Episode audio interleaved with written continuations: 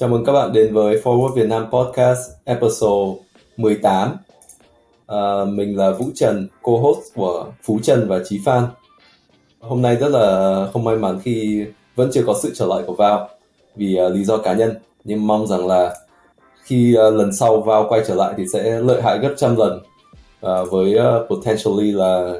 uh, một hay nhiều khách mời rất là xịn sò nếu mà mình sử dụng VPN để mình truy cập TikTok sau khi TikTok bị ban á, thì người dân Mỹ nhá, có khả năng sẽ bị phạt lên tới một triệu đô và bị bỏ tù 20 năm. Cái việc chuyển giao sang một cái công nghệ khác, ví dụ như là Meta hay Microsoft hay có thể có cái tài sản đấy và và hoạt động cái công ty ấy ở, ở Mỹ thì có có lợi ích gì cho nền công nghệ toàn cầu? À, gần đây cũng có cái vụ là tập đoàn Alibaba của Trung Quốc cũng đang muốn chia ra thành 6 cái subsidiary khác nhau. Hơn một năm trước thôi thì Alibaba cũng có một cái financial arm đó là Ant Financial là một công ty mà có thể là sẽ sở hữu một vốn hóa rất là lớn nếu mà IPO được ở trên đất Mỹ nhưng mà đã bị block bởi CCB. Update nhá. Jack Ma vừa về lại Trung Quốc uh, hình như là ngày hôm cách đây vài ngày.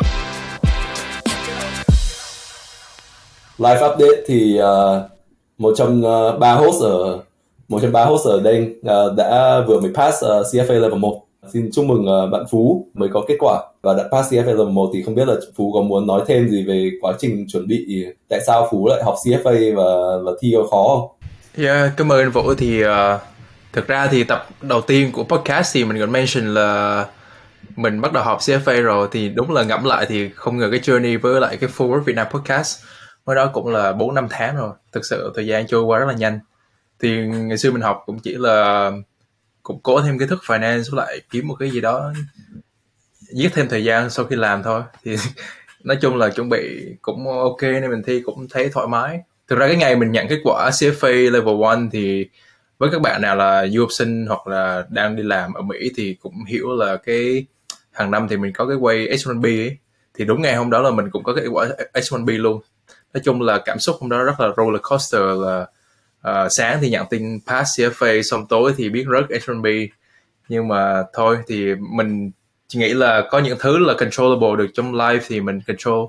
Ví dụ như CFA thì mình biết là controllable là mình bỏ vào time effort thì mình pass còn cái H1B thì mọi người biết là nó một cái cái quá trình giống như quay số số lottery.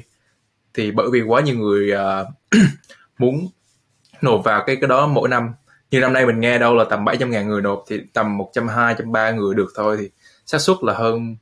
chỉ chỉ trên một trên bảy người là đậu H1B nên là cái đó thì coi như là may rủi. Chúc mừng phú. Công nhận uh, cái đấy uh, du học sinh ai cũng từng trải qua. Chắc là hồi của anh thì một một trên ba thôi chứ làm gì. Một trên bảy thì hơi hơi quá. Đúng không? Càng ngày càng càng nhiều người muốn uh, càng nhiều ngày có nghĩa là càng ngày càng nhiều du học sinh. Thứ hai là càng ngày càng nhiều người xin được việc tốt và muốn ở lại Mỹ. Hồi của anh thì một trên ba thôi nói chung cũng không không phải tệ lắm được ngay lần đầu. Sau này đã thêm cái nhiều chiêu anh tức là có những người được nhiều công ty nộp một lúc ấy tức là một bạn mà có ba bốn năm applications một lúc nên là kiểu nó thổi phồng lên cái số lượng đơn. Nên là nếu mà người ta được nhiều công ty nộp một lúc thì xác suất người ta đậu sẽ cao hơn và nếu công ty nào đậu thì người ta sẽ gọi là tiếp tục filing với cái đó. Ừ, công nhận. Chắc là hình như là chính phủ Mỹ cũng đang phải crack down về những cái trường hợp mà applicant mà từ Ấn Độ hay là những cái công ty consulting ở Ấn Độ. Thì uh, mấy cái đấy trước trước cũng là một cái vấn đề rất là nhức nhối. Là là những người đấy có có take priority over những cái người mà như kiểu là phú chẳng hạn là có công an việc làm ổn định ở Mỹ mà bây giờ lại không có cơ hội để cạnh tranh với những người đấy. Nhưng mà cái này là kiểu gray area thì không uh, nói chung là everyone agree là immigration ở Mỹ thì system này là khá là broken rồi. Ngay cả về uh, mặt uh, ngay cả khi anh khi khi bạn tốt nghiệp hay là về sau bạn muốn ở lại định cư Mỹ thì con đường rất là gian nan so với những quốc gia khác như kiểu Canada hay là Úc. Thì thì gần như là cái chặng đường để ở lại Mỹ khó hơn rất nhiều. Em có đọc thì USCIS nó không có cấm được cái đó. Nên là cái đó có làm thì đương nhiên là nó không ethically là nó không đúng nhưng mà nó cũng chưa đến mức là bị phạt tù hay gì được á nên người ta vẫn đang abuse đó. Yeah nên là I don't know. Thì có khó không? Chuẩn bị mất bao lâu? Thấy uh, có đáng đáng giá không? Đáng hay không thì em nghĩ là tùy tùy người tùy đối với từng công việc và từng cái mục tiêu của mỗi người ấy. thực ra với đối đối với cá nhân em nhé nếu mà mình đã bỏ thời gian ra mình học bất kỳ một cái gì thì với em nó đều đáng. Um, tại vì ngay cả khi mình học để mình không thi ấy, nhiều người sẽ xem đó là phí nhưng mà ví dụ như mọi người có thử hình dung cái trường hợp là mọi người mua sách về học và mọi người không đăng ký thi thì mọi người cũng chẳng tốn tiền mọi người chỉ tốn tiền mua sách mua sách thôi ấy. Um, thì mọi người vẫn đặc biệt là những bạn mà không học về major về finance thì các bạn vẫn gain được rất nhiều kiến thức về mặt tài chính. Uh, nó sum up. Và ngay cả những bạn mà học finance background finance thì như phú và anh vũ còn nếu mà có thi thì có biết rồi là nó cũng sum up được một lượng kiến thức khá là tốt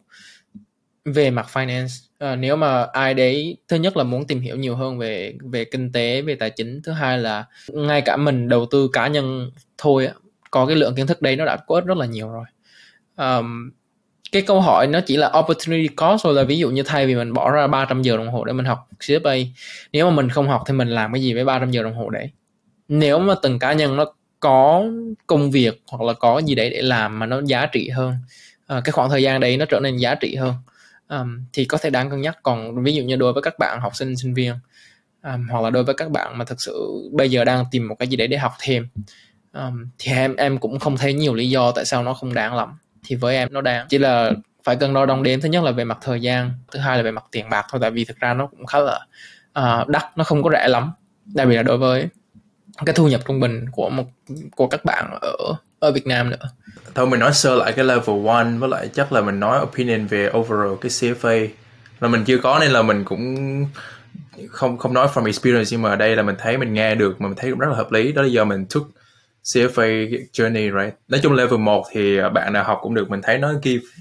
rất là good introduction với lại coverage. Tức là bao quát kiến thức về rất là nhiều mảng, càng như là mọi thứ có trong finance nó giống như là nó cover về ngang trước xong rồi nếu mà lên level 2, level 3 nó sẽ đi sâu vào hơn. Ví dụ level 2 sẽ đi sâu vào valuation từng loại asset class bond equity uh, derivative các kiểu. Thì đó là nên là level 1 thì thực sự là nếu bạn chỉ cần chăm chỉ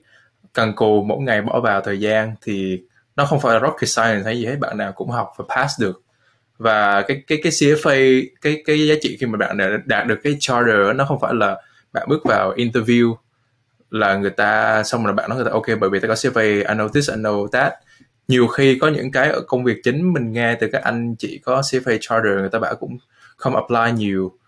Nhưng mà cái cái value từ cái đó là cái người employer khi mà nhìn người mà thuê bạn người ta sẽ nhìn thấy cv người ta sẽ biết là bạn là một người có thể nhận được trách nhiệm gọi là biết good at like time management. Tại vì để học cái này đương nhiên bạn phải phân bổ thời gian rất là nhiều và over a long time process nó show được là bạn có kỷ luật rất là tốt discipline. Tại vì cuối tuần thay vì người ta đi chơi nhiều thì bạn vẫn có gọi là ưu tiên cho bản thân ưu tiên về việc học và không bị bó quân lơi vào việc đi chơi. Và một cái nữa là học rất là nhiều kiến thức mới và phức tạp. À, và phải, bạn phải tự học. Nếu mà bạn ngày xưa ở trường thì nhiều khi có người gọi là cầm tay hoặc là show nhiều thứ. Nhưng mà đây dù bạn có cầm mua study materials thì vẫn có rất là nhiều thời gian bạn tự bơi với bản thân mình. Thì đó là những cái mà nhiều khi người employer người ta rất là value tại vì khi mà bạn vào real job có những cái new projects thì bạn phải figure out on your own like solve problem và tự deal với thời gian tự deal với pressure thì yeah I think that's like the the biggest values I, I take from the CFA đó người ta thấy là yeah. bạn làm full time xong rồi về nhà phải học tiếp nữa rất là nhiều rất là nhiều uh, energy. Valid point. Dạ yeah, cái này chị hoàn toàn đồng ý và nó cũng sẽ giống tương tự với cái uh, counter argument đối với cái cái quan điểm một số của một số người là uh, học đại học nó không đáng hay là bằng đại học nó cũng chẳng có nhiều giá trị. Thì thực ra khi mà uh, nếu mà mình đặt trường hợp của mình là một người đang đi tìm một nhân viên để làm cho mình đi thì cái um, cái cái mà mình quan tâm là mình thuê được một ai đấy làm được công việc là một này có khả năng giỏi hơn mình là hai. Có nghĩa là có đào tạo và có cái tiềm năng để có thể làm giỏi cái công việc mình đó hơn cả mình nữa. Và thứ ba là mình hy vọng người ta có tính cách tốt chăm chỉ um, discipline có manner tốt để mà hoàn thành tốt cái công việc mà mình kỳ vọng. Và đương nhiên là người ta chỉ hốt là uh, cái người mình thuê về không có kiểu phát up uh, không có kiểu phát up cái business của mình thôi ấy, của cái doanh nghiệp của mình thôi thì đôi khi một số cái bằng cấp hay là một số cái chứng chỉ nó nó không chỉ thể hiện cái cái việc là à mình có khả năng học, hiểu, thi pass và hiểu được cái kiến thức đấy, mà là nó còn thể hiện được cái cái tính cách cũng như là cái cái thái độ trong cuộc sống như thái độ về mặt công việc, về mặt professional của mình nữa. Thì một người mà có thể đều đặn đến lớp, đúng không? Đều đặn đến lớp, đều đặn làm bài tập, đều đặn học những gì, làm những gì mà mình cần làm để có thể thi đỗ một cái lớp nào đó, để có thể tốt nghiệp được một cái bằng đại học nào đấy với một cái số điểm cao, hay là thi đỗ một cái chứng chỉ đấy thì đó, tất cả những cái đó nó thể hiện được cái tính cách và cái con người của mình nhiều hơn. Chứ còn mà ngay cả khi cái kiến thức ở trường hay kiến thức ở CFA bây giờ có apply được vào trong vào trong cái cái công việc hay không á, đôi khi nó cũng chưa chắc nhưng mà cái người mà người ta tuyển mình về người ta chắc chắn một điều là mình có cái cái cái khả năng cái probability sẽ làm được cái công việc đấy nó sẽ cao hơn những cái ứng viên còn lại. Thì đấy là cái giá trị của những cái chứng chỉ hay những cái bằng đại học. À, mà nhiều người có thể cho là một số cái quan điểm cho là kiểu nó không giá trị lắm. Với cả có một à, luận điểm nữa nhất là ở châu Á là nơi rất là nặng bằng cấp là là khi mà tất cả nhất đối thủ của bạn khi bạn xin việc mà đều có những cái đấy mà mình lại không có thì coi như là mình bị disadvantage và trong một môi trường làm việc uh, công việc xin việc cực kỳ cạnh tranh uh, thì những nhà tuyển dụng người ta sẽ tìm mọi lý do để có thể uh, như trí chắc chắn là đồng ý cái này là là đầu tiên là sẽ phải reject first chứ không thể nào mà kiểu ví dụ có hàng 10, 20 người hoặc là hàng hàng trăm người mà muốn xin xin việc mà mà bây giờ là không thể nào mà lựa chọn được những cái candidate rất là tốt cho công việc mà có khi có một hai slot thì loại trừ rất là dễ khi thấy những cái người mà điểm thấp hay là không có bằng cấp. Khi bạn là một người duy nhất mà không có cái bằng CFA khi apply một job mà mà mà cần CFA thì thì gần như là bạn đã tự bán mất chân mình. Thì ờ, uh, thì nhất là những uh, môi trường như uh, như châu Á rất là bằng cấp và các bạn sinh viên là uh, ngay cả hồi sinh viên đã bắt đầu học CFA level 1 để take CFA level 1 rồi bởi vì điều kiện để take CFA level 1 là, là không nhất thiết phải có bằng. Nhưng mà sau khi đó sau sau khi tốt nghiệp thì uh, thì bạn sẽ mới được take CFA level 2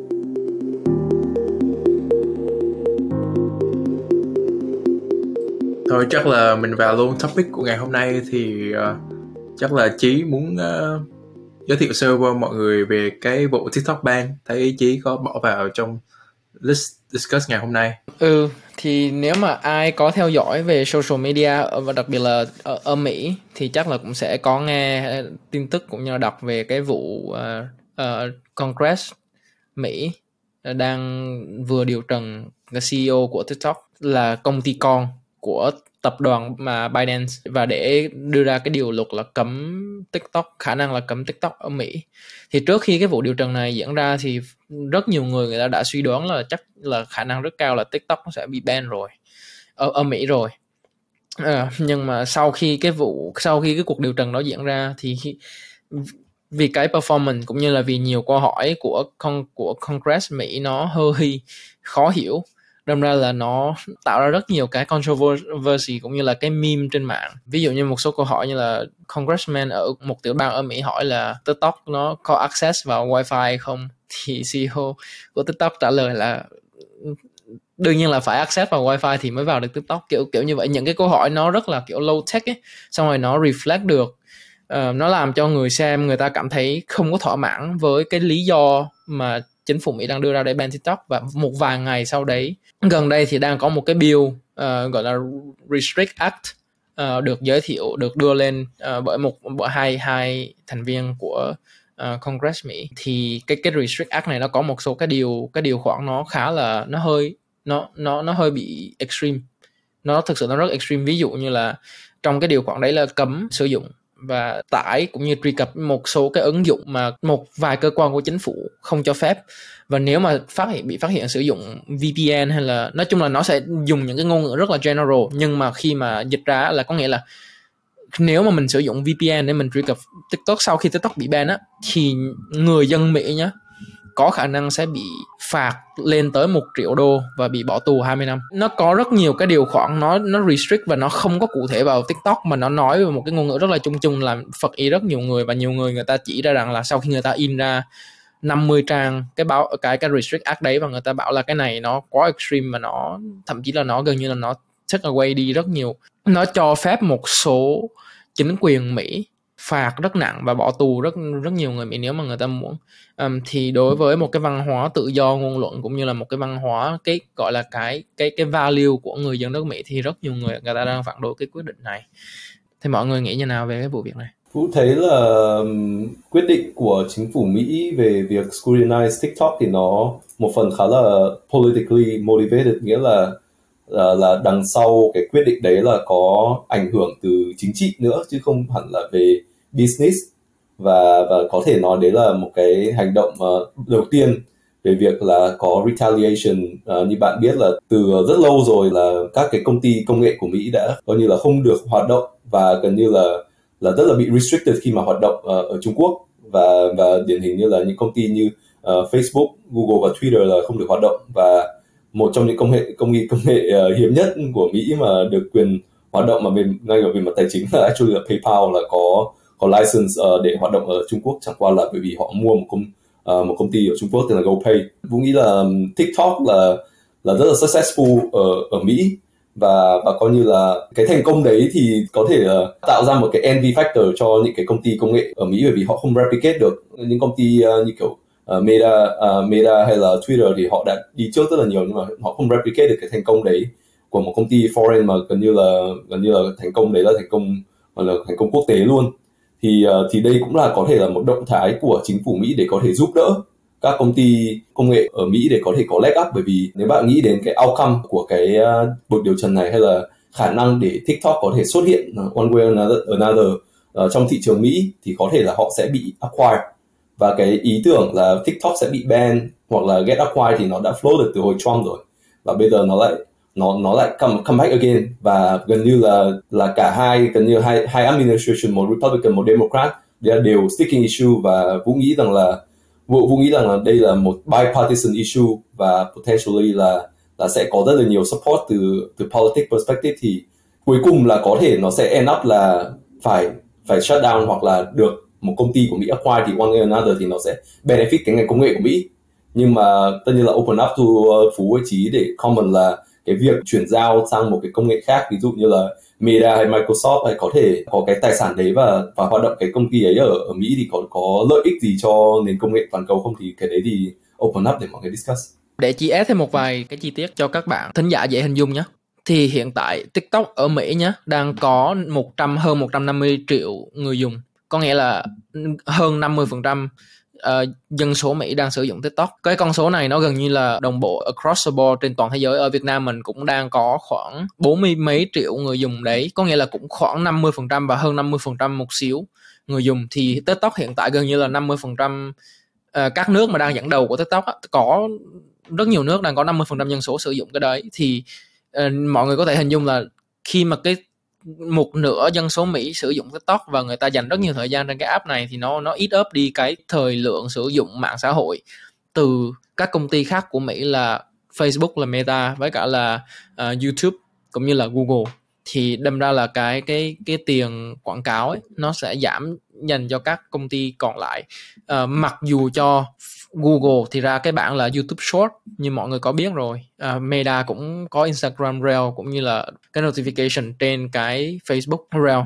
Thì đó là cái cái sự thành công của TikTok ở Mỹ và trên toàn thế giới mà anh Vũ có nhắc đến. Và cái vụ à, điều trần vừa rồi á, thì là lần đầu tiên sau một khoảng thời gian rất dài hai đảng của Mỹ là đảng Cộng hòa và đảng Dân chủ cùng có một cái consensus một cái đồng thuận về việc là muốn muốn cấm TikTok khỏi đất nước Mỹ um, thì đó là cái bối cảnh cũng như là cái chi tiết hơn về cái vụ việc này. À, Vũ cũng muốn add thêm trước khi Phú vào là đã có những động thái đầu tiên của chính phủ Mỹ về việc ban TikTok rồi là có một số trường đại học công ở bang Texas là nếu mà bạn sử dụng wifi của trường đấy là cái mạng đấy là sẽ cấm bạn không được vào TikTok. Và và nếu mà bạn là nhân viên của chính phủ Mỹ thì cái phone của bạn sẽ không được quyền install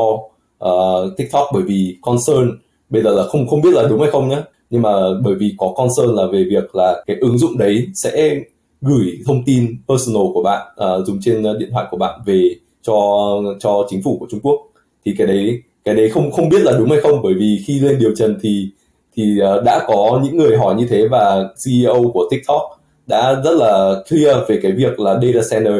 của cái US entity là là chỉ ở US soil thôi. Và không có chuyện là sẽ có một cái direct line giữa Chinese Communist Party và cái công ty ở Duin nhưng mà cái đấy thì ờ, thì ờ, trước giờ thì mọi người vẫn đang spread một cái theory là là bất kỳ một công ty Trung Quốc nào mà công ty ở tầm scale uh, và uh, như kiểu là Alibaba hay là hay là Ant Financial hay những công ty lớn đã đến uh, tầm hàng trăm tỷ đô như thế thì hoàn toàn là sẽ có chính phủ Trung Quốc đằng sau giật dây. Và bạn không thể nào mà mặc dù bạn nói là tình ngay đúng không? Là đây là một công ty thuộc thuộc uh, địa phận của Mỹ tất cả các data là ở Mỹ và và separate from China nhưng mà bạn không thể nào mà bỏ được cái impression là uh, universal impression là là chắc chắn sẽ có một cái gọi là golden vote giữa uh, uh, giữa gọi là, là người của chính phủ Trung Quốc sẽ luôn luôn có một cái golden vote về cái việc là cái công ty này vận hành như thế nào và và cái access của data như thế nào. Ừ. Mình đồng ý với anh Vũ hồi nãy cái point là cái vụ ban TikTok này thực sự rất là politically motivated. Tại vì ờ, uh, bạn tưởng tượng như nước Mỹ và Trung Quốc hiện tại đang là hai đối trọng ở trên gọi là kinh tế thị trường kinh tế thế giới và cũng như về mặt chính trị luôn. Là nước Mỹ là tượng trưng cho một đất nước tư bản uh, capitalism cố hữu. Còn Trung Quốc là một nước về thiên về socialism xã hội chủ nghĩa. Và lâu nay thì các mạng xã hội của Mỹ thì không được phép run ở trong Trung Quốc giống như là Facebook, uh, Instagram các kiểu. Nhưng mà bởi vì nước Mỹ đang promote một cái gọi là free market gọi là tự do democracy các kiểu nên là không muốn ban một gì hết. Đó lý do là tại sao một công ty bắt nguồn từ Trung Quốc giống như là TikTok. ByteDance vẫn được vận hành rất là thoải mái ở trên đất Mỹ những năm vừa qua. Thì hiện tại mọi người biết là qua cái thập kỷ 2022 hoặc là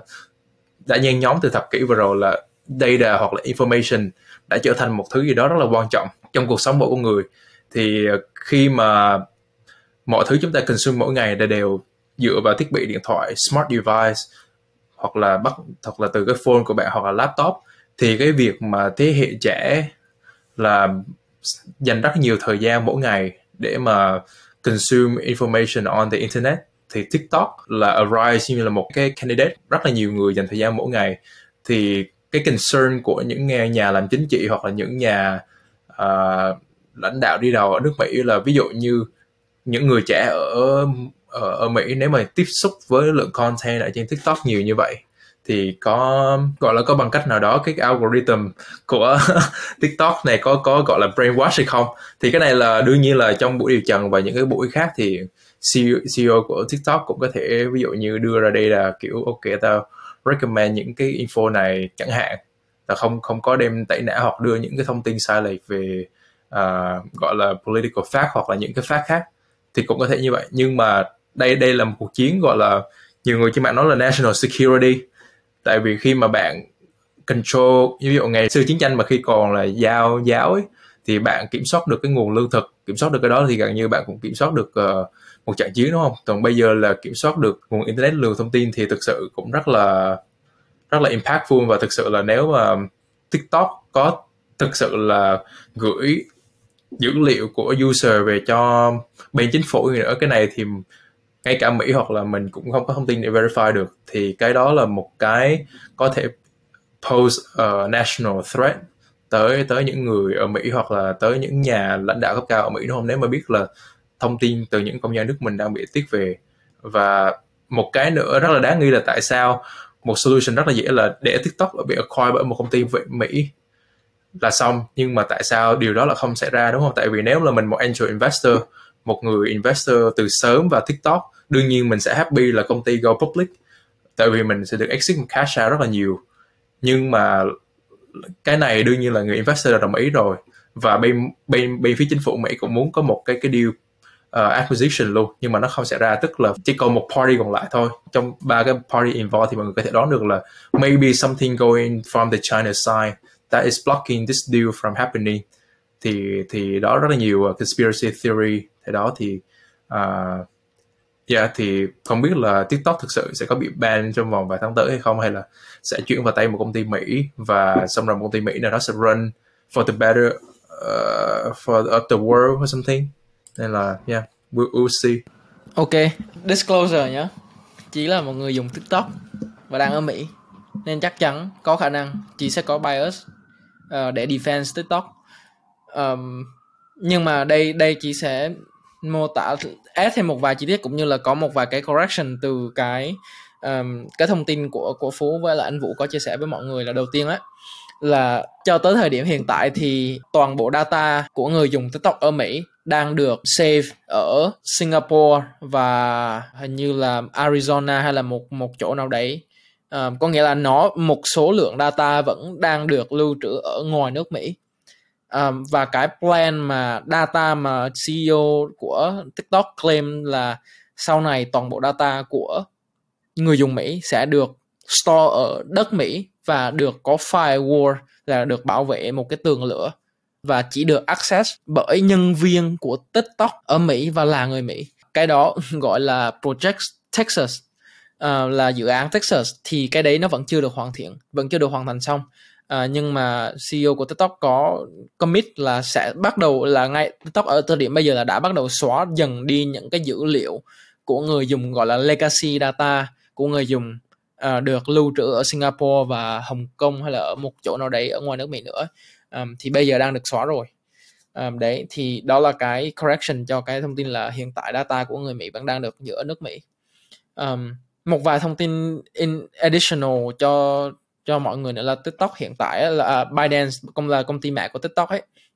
thì là chủ đầu tư của rất nhiều rất nhiều cái social uh, rất nhiều công ty con. Gọi là một có mạng xã hội đô đô đô quyền ở Trung Quốc là TikTok phiên bản Trung Quốc ấy là cũng được ô bởi ByteDance và TikTok ở Mỹ. TikTok ở Anh hình như là hai công ty khác nhau và cũng được own bởi cái tập đoàn Binance này. Thì board director của Binance này là có hai người Trung Quốc là một co-founder và một member khác là người Trung Quốc. Và có ba người Mỹ nhưng mà ba người Mỹ này thì rõ ràng là người là headquarter thì cũng ở New York có nghĩa là investment này kia. Thì thực ra nếu mà làm due diligence kỹ thì uh, nó sẽ liên quan tới là ai là LP của những cái cái phân này đúng không? Rồi cái LP của những phân này có có phải là LP là nguồn tiền như nào rồi là nguồn tiền từ đâu đến? Những cái đấy thì là những cái mà đôi khi nó sẽ khá là political. Thì trước khi cái cuộc điều trần này diễn ra thì thực ra chỉ có nói chuyện với anh Vũ sơ qua cái cái lúc mà có, có gặp thì thực ra là chị cũng đồng thuận với anh Vũ là ừ thực ra là cấm đi cũng được cũng cũng không sao và nó là reasonable để cấm tại vì nó thực sự là có những cái concern về mặt data thật. À, nhưng mà sau khi xem cái buổi điều trần thì ý kiến nó có hơi thay đổi một xíu. À, nếu nếu mà nói về quan điểm của phú là cái cái conspiracy theory là tại sao cái điều này không bán cho một công ty ở mỹ detail nhé là cái lúc mà Donald Trump đòi ban TikTok và cách đây một năm luôn ấy thì Meta là Facebook ấy đã cố gắng beat beat up cái deal này rồi. Có nghĩa là muốn muốn mua lại TikTok rồi. Nhưng mà mua không thành công. Và thực sự là nếu mà bây giờ bị theo cái luật pháp ép để bán ấy, thì gần như là không bao giờ bán được giá bằng với cái việc là để cho một công ty tiếp tục phát triển. Có user là 50% dân số Mỹ đang sử dụng tiếp tục phát triển và sau này IPO thì rõ ràng là cái valuation nó sẽ lớn hơn rất là nhiều. Mà nên nhớ như là hiện tại đang là bear market nhé uh, ờ, có nghĩa là valuation các công ty giảm rất là nhiều. Thì thực ra là nếu mà nói bây giờ công ty có có muốn bán cho một công ty ở Mỹ không thì nó có rất nhiều lý do để có thể defense. Valuation không có favor vẫn đang kiếm được cash và công ty vẫn đang grow đang không cần tiền. Valuation thị trường đang giảm không IPO được thì chẳng có lý do gì mà. Nếu mà chỉ nếu mà là một nhà đầu tư đôi khi cũng chẳng có lý do gì để muốn bán cả. Thì đó là cái defense còn đối với chính phủ Trung Quốc thì có những cái điều luật ở Trung Quốc như là tất cả các engineer tất cả các nhân viên của bất kỳ công ty nào trên thế giới đang ở Trung Quốc và đang làm việc ở Trung Quốc thì đều phải cung cấp thông tin dữ liệu hay tất cả mọi thứ cho chính phủ nếu chính phủ Trung Quốc yêu cầu. Có nghĩa là cái concern một vài cái concern của chính phủ Mỹ là Biden uh, có access vào data của TikTok và một số nhân viên của TikTok US nè là công ty nhân viên của TikTok ở Mỹ cũng cũng làm việc ở Trung Quốc và sẽ và những nhân viên đó sẽ được access vào trong cái data trong cái cái dữ liệu người dùng Mỹ và cung cấp ngược lại cho chính phủ Trung Quốc. Um, thì nói chung là nó có rất nhiều cái điểm cái cái lỗ hổng mà thực sự là nó đang khá là khó để strict thì TikTok có hứa là um, sau này data sẽ project uh, ờ, Texas là dự án Texas sẽ giữ data của người dùng Mỹ ở Mỹ như này như kia đúng không? Thì đó là cái defense thì um, nếu mà đặt câu hỏi là liệu nếu mà cái thực sự cái concern là về data privacy thì cái câu hỏi là liệu bản cho Facebook nó có an toàn hơn hay không? Thì riêng đối với chí đối với cái reputation của Facebook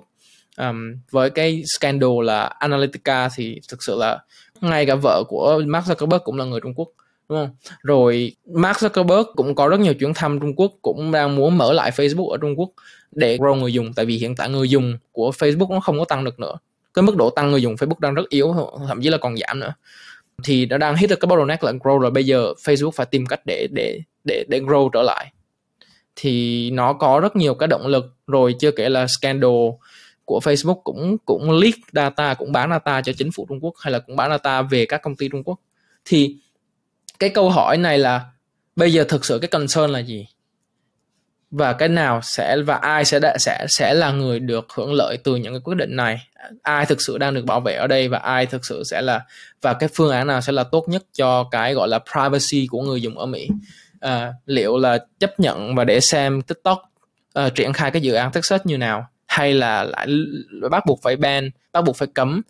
Um, và sau đấy you know tại vì cái vấn đề về mặt data privacy này nó không phải là vấn đề của mỗi Trung Quốc uh, của mỗi TikTok mà nó là vấn đề của cả Facebook, Google hay là rất nhiều công ty công nghệ khác nữa. Phương nghĩ chính phủ thì không có concern về cái data privacy. Nếu mà concern thì người ta đã làm harder với lại take harder action với lại Facebook. Cái người ta concern đây là more like cái brainwashing indoctrination với người dân mà Phú nghĩ là TikTok bởi vì là đây là rất là nhiều người trẻ dùng. Đó 38% user ở trên TikTok là tầm mười mấy đến 22 tuổi, tầm rất là trẻ và người ta dành rất là nhiều thời gian. Phần lớn người trẻ người ta bỏ rất là nhiều giờ mỗi ngày để dùng nữa. Và mọi người biết là thế hệ trẻ là tương lai của cả một đất nước. Nếu mà TikTok chỉ on a certain push những cái info gì đó trong một thời gian mà có thể impact được cái lối suy nghĩ của những người dân trẻ thì cái này là more impactful hơn. Chứ còn ví dụ như thông tin uh, log on log off hoặc là nhắn tin cho ai quay gì thực thực sự là phú nghĩ nếu mà tiktok nó có lấy được mấy cái đó cũng chưa đến mức impactful đến mức là người ta tẩy não được cái cái người dùng. Ừ trong cái buổi điều trần ấy thì ngay cả trong cái opening của CEO của TikTok cũng có nói về cái vấn đề này. Cũng có address cái concern này của Phú là TikTok sẽ thuê những bên third party um, review uh, cái source code có nghĩa là sẽ, cái này là là gần như là one of the kind, TikTok claim là one of the kind là chưa có một cái công ty công nghệ lớn nào ở Mỹ làm là sẽ thuê những bên third party để verify cái cái cái nguồn code của của của thuật toán để để chắc chắn rằng là không có những cái, you know, like, leaking này kia. Nhưng mà again, right, cái này có thể là nó chuyên sâu về mặt technical hơn rất là nhiều và chỉ thực sự không phải là expertise nhưng mà uh, đó là cái claim commitment của TikTok là sẽ open source cái này không phải là public mà là sẽ thuê một vài bên để verify là cái mã nguồn nó không có những cái direction hay là không có những cái brainwash uh, intoxication. Yeah, Vũ nghĩ là cái khoản mà brainwash cái đấy thì nó là concern của tất cả các công ty chứ không chỉ riêng TikTok và đấy mọi người dùng cái argument đấy để để nói về riêng TikTok thì thực ra là Facebook cũng rất là harmful với với children, đúng không? Thuật toán của họ khi mà promote fake news và bạn nhìn thấy là trong election cycle là cái algorithm nó promote promote những cái gọi là shock factor, là những cái news mà chưa verify, mà mà fake, nhưng mà nó lại có potential để go viral, thì lại là những cái news mà được promoted heavily trên cả Twitter lẫn Facebook. Thì những cái những cái đấy là những cái rất là kiểu kiểu legit concern. Đúng là nó cũng là legit concern, nhưng mà nó là concern của cả cái ngành industry, nó không chỉ riêng TikTok một cái mảng trong cái thuật toán đấy rất là nguy hiểm và mọi người đang push cái narrative đấy là việc là ai là người design cái thuật toán đấy, là ai là người design là ok, có có có, tức là có một câu hỏi trong điều trần là cái cái thuật toán về cái việc là cái news feed của bạn nhìn trên TikTok nó có khác ở Mỹ, có khác ở Trung Quốc không? Ví dụ như là bạn tưởng tượng cái impact trong vòng 10 20 năm mà người Trung Quốc nếu mà promote những cái feed mà more positive, những cái mà được đi more positive hay là encouraging feed ở bên US thì lại những cái gọi là là gọi là tầm phào hay là vớ vẩn thì nó potentially là sẽ có longer term impact. Nhưng mà actually là là CEO của TikTok cũng đã clarify là là cái đấy là là thuật toán đấy là giống thuật toán để source uh, feed là giống giữa Mỹ và Trung Quốc rồi. Thế thì cái thực sự đấy có phải là concern không? Hay là đấy chỉ là một cái bài để coi như là là kiểu chính phủ hay là các cái news media của Mỹ paint a bad picture of TikTok? Vũ nghĩ là cái source của cái câu chuyện này nó là thiên về việc là nước Mỹ muốn có ờ, có exercise cái power của nó của bọn họ over cái công ty TikTok này. Và và hiện giờ thì họ vẫn chưa có bởi vì nếu mà bạn thấy là ví dụ như là CEO của một công ty Mỹ mà nếu có vấn đề gì là direct line contact luôn và lên điều trần các thứ chứ không phải là một ông CEO base không ở Mỹ hình như là ông CEO của TikTok là bên, bây giờ đang là công dân của Singapore sống ở Singapore thì coi như là cái một cái trip của ông ấy đến coi như là gây rất là nhiều news rồi mất là, mất rất là nhiều công ấy.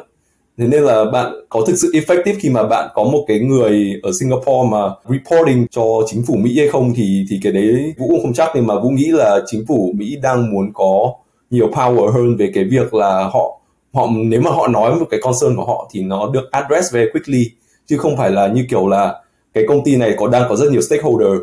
và potentially là sẽ bị influenced by nhiều stakeholder và mình mình nghĩ là một trong những stakeholder nó chắc chắn sẽ là chính phủ Trung Quốc nữa. Thì chính phủ Mỹ đang không muốn cái điều đó xảy ra và đang đang muốn là potentially là help là có nhiều power hơn trong cái việc là dictate cái cái uh, direction hay là những cái mà họ muốn uh, mà thay đổi ở trong ở trong uh, TikTok. Ví dụ như là potentially là câu hỏi là nó có ảnh hưởng nó có lý do là năm nay là năm 2003 thì có thể là tại sao cái công việc này nó lại rộ lên năm 2023 khi 2024 là election year? Thì potentially nó là có một chút ảnh hưởng đến liên quan đến cái việc đấy. Đồng ý văn Vũ. Tại vì election là bầu cử tổng thống ở Mỹ nhé thì uh, cuộc bầu cử năm 2024 sẽ là lần đầu tiên là cái cuộc bầu cử đầu tiên có sự xuất hiện của một mạng xã hội lớn được sử dụng bởi hơn 50% uh, dân số Mỹ. Và như mọi người có biết là có cái scandal về Facebook cho phép chính phủ Nga chạy quảng cáo về mặt political để ảnh hưởng cái kết quả của người dân Mỹ của cuộc bầu cử lần trước. Cũng như là nó có rất nhiều cái accusation là nước ngoài cũng có thể chạy ad về mặt politic political được. Um, còn ở TikTok thì là một cái nền tảng nó hoàn toàn mới nó nó đang không được control bởi chính phủ Mỹ một cách chặt chẽ và uh, TikTok cũng claim luôn là TikTok cái goal của TikTok Mỹ là tạo ra một cái platform cho người dùng uh, có được cái trải nghiệm tốt không nhận chạy quảng cáo về mặt political và không chịu ảnh hưởng bởi bất kỳ chính phủ của nước nào. Tại vì TikTok về bản chất thì thực ra cũng là một công ty global được ô bởi rất nhiều cái quỹ đầu tư quốc tế. Nếu mà cái những cái cái quyết định ở cái đầu não của tập đoàn này mà bị ảnh hưởng bởi chính phủ nước này chính phủ nước kia thì đôi khi nó cũng uh, không có professional lắm. Thì đó là những cái concern um, mà mà thật sự là nó có rất nhiều dấu chấm hỏi là ai thực sự là cái gì mới thực sự là cái đáng lo và ai là người đang lo ở đây. Và nó sẽ ảnh hưởng tới cuộc sống cũng như là cái văn hóa của các đất nước về mặt dài ngắn hạn, về mặt dài hạn nó như thế nào? Tại vì bây giờ đối với 150 người dùng ở Mỹ thì mọi người có thể hình dung được là gần như là cả ngàn hoặc thậm chí là cả mười, mấy chục ngàn cái business đang nằm trên TikTok. Mọi người tưởng tượng là số lượng influencer, TikTok influencer ờ, bây giờ người ta sẽ sẽ sẽ kiếm ăn như nào? Cái thu nhập người ta bây giờ đang dính với TikTok như vậy. Rất nhiều công ty đang bỏ ra rất nhiều tiền đầu tư vào content ở trên TikTok. Bây giờ shutdown như vậy thì những người đấy sẽ là những người chịu ảnh hưởng đầu tiên đúng không? Thì nó cũng là một cái take away một cái platform cho một số người và một số doanh nghiệp um, về mặt kinh doanh thì nó cũng sẽ ít nhiều ảnh hưởng tới mặt kinh tế. Nên là thực ra là cái cái hậu quả nó vẫn sẽ nằm ở đấy. Nó có rất nhiều hậu quả chứ không phải là cứ cấm đi là xong. Lúc mà còn bé thì cấm đi thì nó không ảnh hưởng gì. Ví dụ như Ấn Độ cách đây một năm bảo là one line cấm TikTok no question asked thì nó nó ảnh hưởng ít hơn rất là nhiều. Còn bây giờ để mà, để một thời gian xong, bây giờ gần như là nửa nửa đất nước Mỹ đang sử dụng, mà bây giờ chắc away đi thì nó cũng để lại hậu quả cho rất nhiều người. Thực ra nó cô bác lại cái cái cái cái mình nói là nước Mỹ là một nước kiểu tượng trưng cho tư bản hoặc là full democracy ấy. Nên là lâu nay chưa cần tới điền có tiền lệ là chính phủ mới ban một cái app. Chỉ vì nó gọi là hơi có chút là national security và nước Mỹ nó promote rất nhiều là freedom of speech, bla bla bla, right? Nên là để mà người ta thực sự là để các political parties của Mỹ mà thực sự go all in mà hammer dập cái TikTok như vậy thì đương nhiên là người ta phải có rất là nhiều discussion behind the scene, tại sao người ta muốn làm như vậy và người ta plan từng bước từng bước. Nói chung là chạy truyền thông làm cho tiktok thực sự là cái gì đó là xấu, xong rồi gọi CEO lên điều trần và rất là nhiều thứ, đúng không? Tại vì đó, như như chỉ nói là rất là nhiều người dùng và nhiều người cũng uh, tự hỏi tại sao muốn ban. Còn đó những nước như Ấn Độ thì nó more between the line có thể là more có có dân chủ nhiều hơn. Nhưng mà somewhat thì những người chính phủ người ta vẫn có quyền quyết định rất là nhiều. Và không chỉ Ấn Độ như là cũng có một vài nước khác cũng đã ban TikTok hoàn toàn. Đấy. Thì mình nghĩ là ví dụ như AOC AOC là một cái chị uh, based in New York và làm đó trong Congress. Thì cũng đăng uh, một cái video nói là tại sao she doesn't really support a ban of TikTok và cũng muốn là work, work out a, a, like a harmonious way để mà TikTok có thể continue to operate. Thì đó rất là nhiều ý kiến để mà nói chung là gìn giữ cái sự mà free freedom of market ở Mỹ là không muốn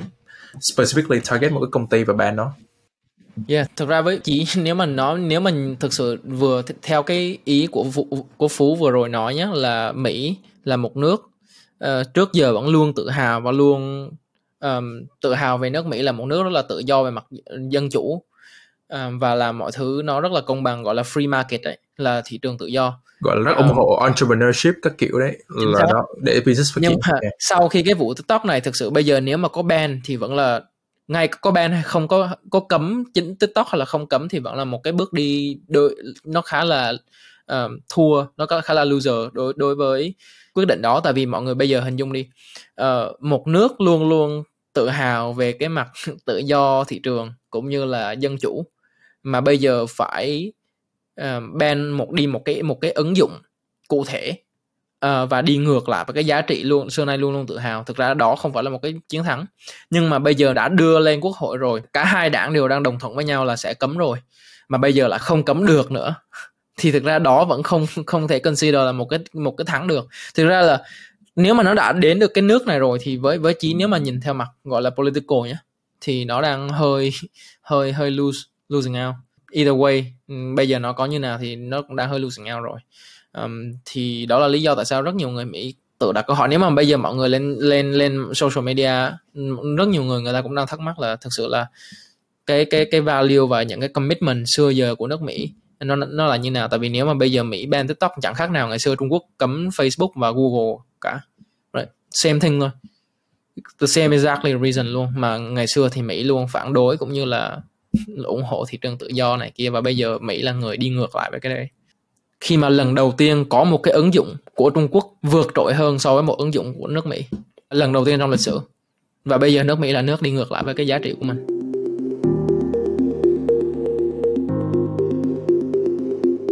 Cũng liên quan tới chính phủ Trung Quốc đi đúng không thì uh, gần đây cũng có cái vụ là tập đoàn Alibaba của Trung Quốc cũng đang muốn chia ra thành 6 cái subsidiary khác nhau. À, Phú có muốn à, nói chi tiết hơn về cái vấn đề nào? Alibaba thì uh, cho những bạn không theo dõi thì uh, hai năm vừa qua thì có một cái going on ở Trung Quốc diễn ra Trung Quốc là tech crackdown tức là chính phủ Trung Quốc là muốn gọi như giảm thiểu gọi là sức ảnh hưởng của những công ty tech ở Trung Quốc. Nên là đưa ra rất nhiều luật mới và bắt những người lãnh đạo ở những cái tập đoàn công nghệ này là phải báo cáo một cách là rõ ràng hơn và chi tiết hơn cho chính phủ. Và Alibaba là một trong những công ty đó. À, công ty phải trải qua quá trình thật sự rất là à, gian nan đó. Tại vì mọi người biết là cái à, CEO lúc đó của Alibaba là Jack Ma thì sau khi mà ông đó đã có một tài sản khổng lồ rồi thì có đi rất là nhiều sự kiện làm speaker diễn thuyết đúng không? Thì chắc là mình nghĩ là trong những cái cái cuộc nói chuyện của ông, ông Jack Ma anh ấy đã làm phật ý những người đứng đầu ở bộ máy CCP uh, à, là bộ cầm quyền ở Trung Quốc nên là chắc là đã bị sợi gáy nhưng mà đại loại là hiện tại thì chắc là chính phủ Trung Quốc muốn làm giảm đi uh, sức mạnh của cái tập đoàn Alibaba này và cũng giống như là đảm bảo một cái thị trường nó không bị antitrust tức là không bị một công ty nắm quá nhiều sức mạnh trong uh, một cái industry nào đó trong nền kinh tế thì người ta muốn split chia cái tập đoàn Alibaba này ra sáu phần khác nhau. Thì uh, sáu phần đó bao gồm là cái phần uh, Cloud Intelligence Group. Cái này mọi người tưởng tượng giống như là Amazon Cloud vậy đi thì mọi người có thấy cái bước phát triển của Alibaba lúc bấy giờ là xây dựng cũng cũng mạng thương thương mại giống như Amazon, xong rồi người ta cũng tạo ra một cái business line là Alibaba Cloud chẳng hạn, giống y chang như Amazon Cloud. Và một cái khác là Taobao Tmall Commerce Group. Này là cái cái shopping platform này bao gồm Taobao với lại Tmall. Thì chắc là người Việt mình cũng rất là familiar với lại Taobao. Còn cái hai cái khác nó thiên về vận tải, vận chuyển hơn, đó là Local Services Group với lại Kineo Smart Logistics thì mình không biết cái phát âm đúng nhưng mà cái đó một cái sẽ giống như là Uber Eats hoặc là như như như ở Việt Nam thì chắc sẽ có là Grab Eat Grab vận chuyển đồ ăn hay gì đó. À, đó thì hai cái này là một cái chuyên về ship đồ ăn và một cái chuyên chuyên về vận chuyển hàng hóa trong vòng 24 giờ. Nói chung là một cái cái cái công ty hạ tầng cho cái công ty uh, online e-commerce. Và một cái công ty khác là uh, international e-commerce là cái này là cái cái cái công ty mà sẽ sở hữu Lazada với lại AliExpress. Và cái cuối cùng là Digital Media and Entertainment Group. Thì cái này sẽ là Alibaba Streaming and Movie Business.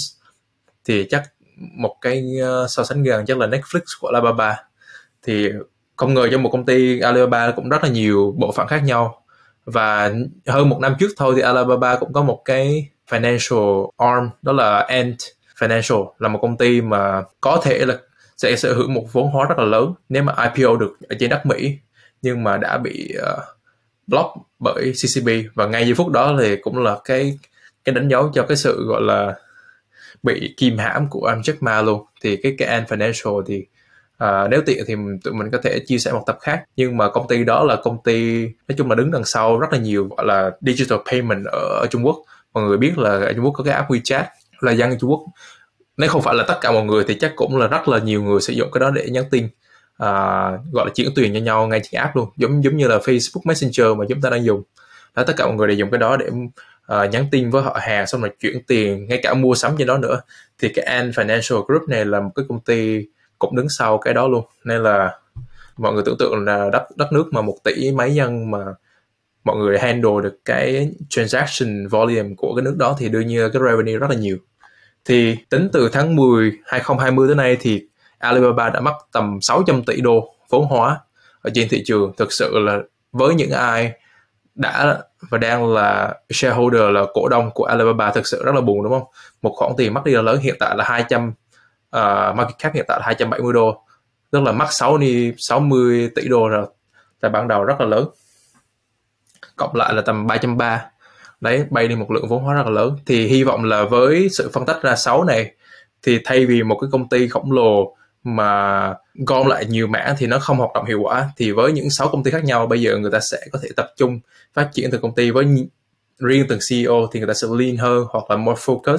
và có thể tạo giá trị cho cái cổ đông của từng công ty đó. Thì sáu công ty này, sáu cái group này sẽ có một cái IPO riêng của nhau. Nên là, yeah.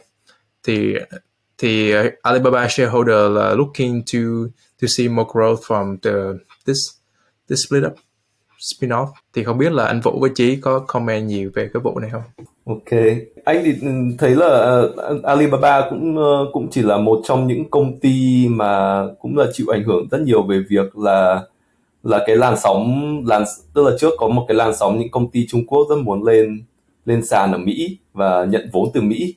Nhưng mà cái vấn đề là là những cái business model của họ lại, và và cái cách mà họ đối xử với investor ở bên Mỹ thì lại lại khó để mà approachable. Tức là tức là investor của Mỹ sau một thời gian thì nhận ra là họ thực sự là không không hiểu về mấy cái business model này. Đấy là cũng là một trong những lý do mà stock của Alibaba là down là 80% from all time high. Khi mà market tốt thì mọi thứ ok, nhưng mà khi market xấu thì thì mọi người sẽ tự hỏi là tại sao lại đầu tư vào những công ty này, hay là mình muốn focus vào những cái công ty mà mình dễ hiểu hơn